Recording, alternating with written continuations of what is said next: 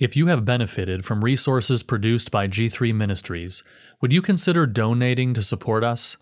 Even a few dollars helps us to continue to publish free curricula, articles, podcasts, video resources, and more.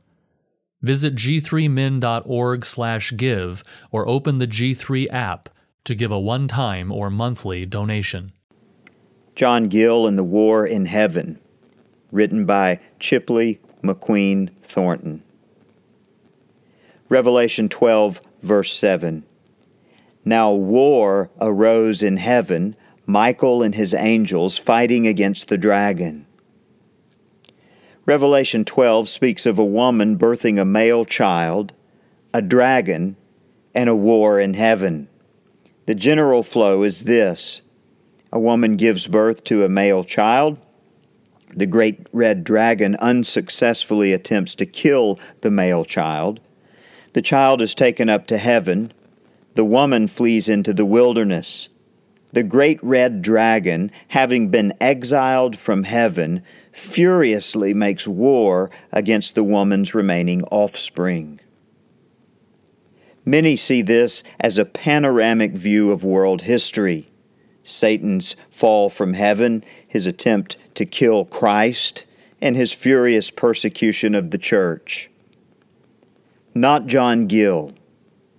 He sees a different picture entirely. Gill and prophetic history. As documented before, Gill reads Revelation as prophetic history. Two seminal events stand out in his purview. Number one, Constantine's Christianization of the Roman Empire. And number two, the Protestant Reformation. Revelation 12 to Gill depicts Constantine's sweeping Christian reforms, spiritual and civil, which, he suggests, could foreshadow similar worldwide spiritual reforms in the latter day glory. His narrative goes something like this The apostolic church in the Ephesians church era gave birth to a glorious church state in the third century. This male child was personified by Constantine's rise to the throne, which Satan was unable to prevent. Enraged, Satan stirred up religious and secular forces Muslims, Goths, Huns, Vandals, etc. to wage war against the Christian church state empire. After Constantine's reign, the church fled into the wilderness of obscurity until the light of the Protestant Reformation. Once the Protestant Reformation broke the grip of Antichrist, the church has been coming out of the wilderness to this day, much to the chagrin of Satan. Accordingly, the woman equals the pure apostolical church in the Ephesian church era.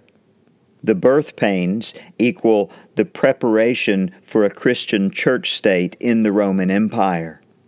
The great red dragon equals Satan. The male child equals the Christian church state empire Constantine initiated. The male child being caught up to heaven equals Constantine ascending to the throne of power the wilderness equals the relative obscurity of the church after Constantine's time, which Gill suggests was primarily in France and Italy. The 1,260 years equal the Pergamus, Thyatiran, and beginning of the Sardis church eras.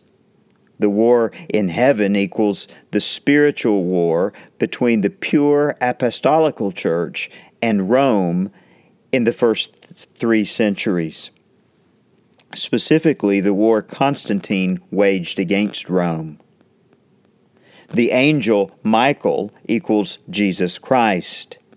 And Satan being thrown down to earth equals the downfall of the Roman Empire, now become Christian under Constantine.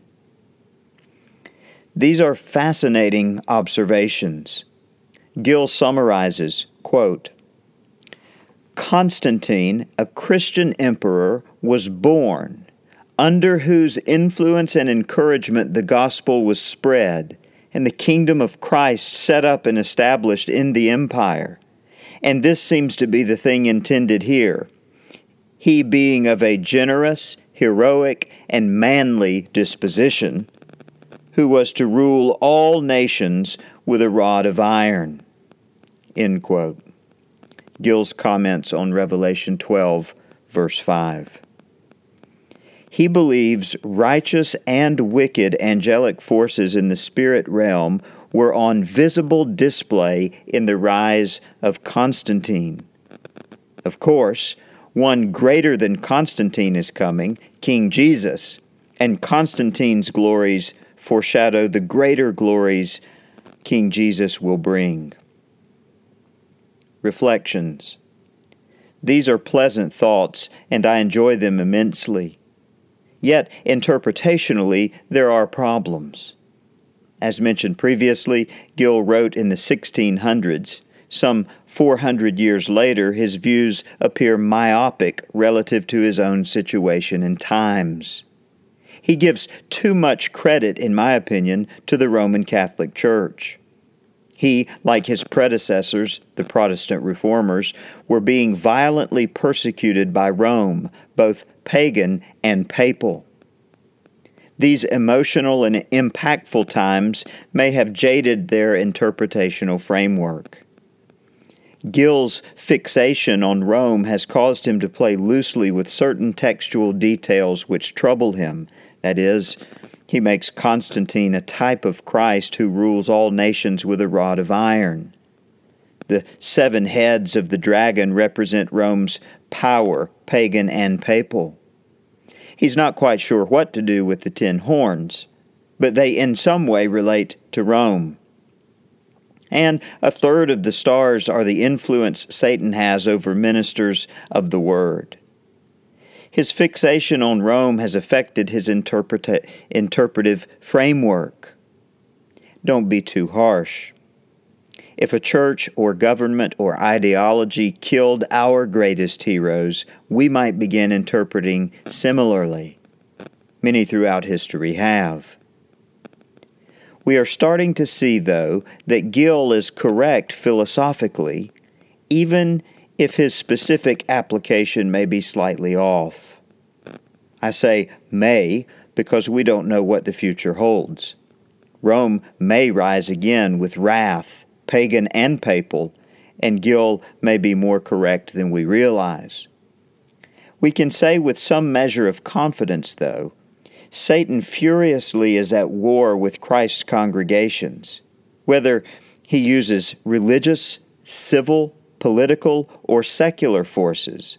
They all originate from the same wicked source, the dragon. Rome, pagan and papal, certainly is one of those forces. Our question remains Should we limit it to Rome? Or is Satan at work in the whole world system? I suspect the latter although Rome pagan and Rome papal certainly play a prominent part in it.